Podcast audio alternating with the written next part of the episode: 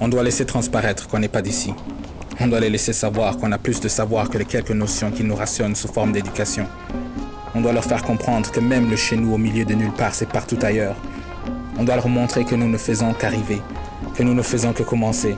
Et pourtant, déjà on excelle là où plusieurs faillissent.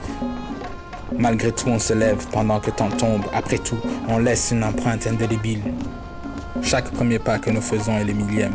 Si nos pères se lèvent tôt et rentrent tard du boulot, c'est parce qu'ils peuvent en faire part sans en dire un mot. Et si nos mères sourient encore à l'ajout d'un autre fardeau, c'est parce qu'elles n'ont pas peur de porter le monde sur leur dos.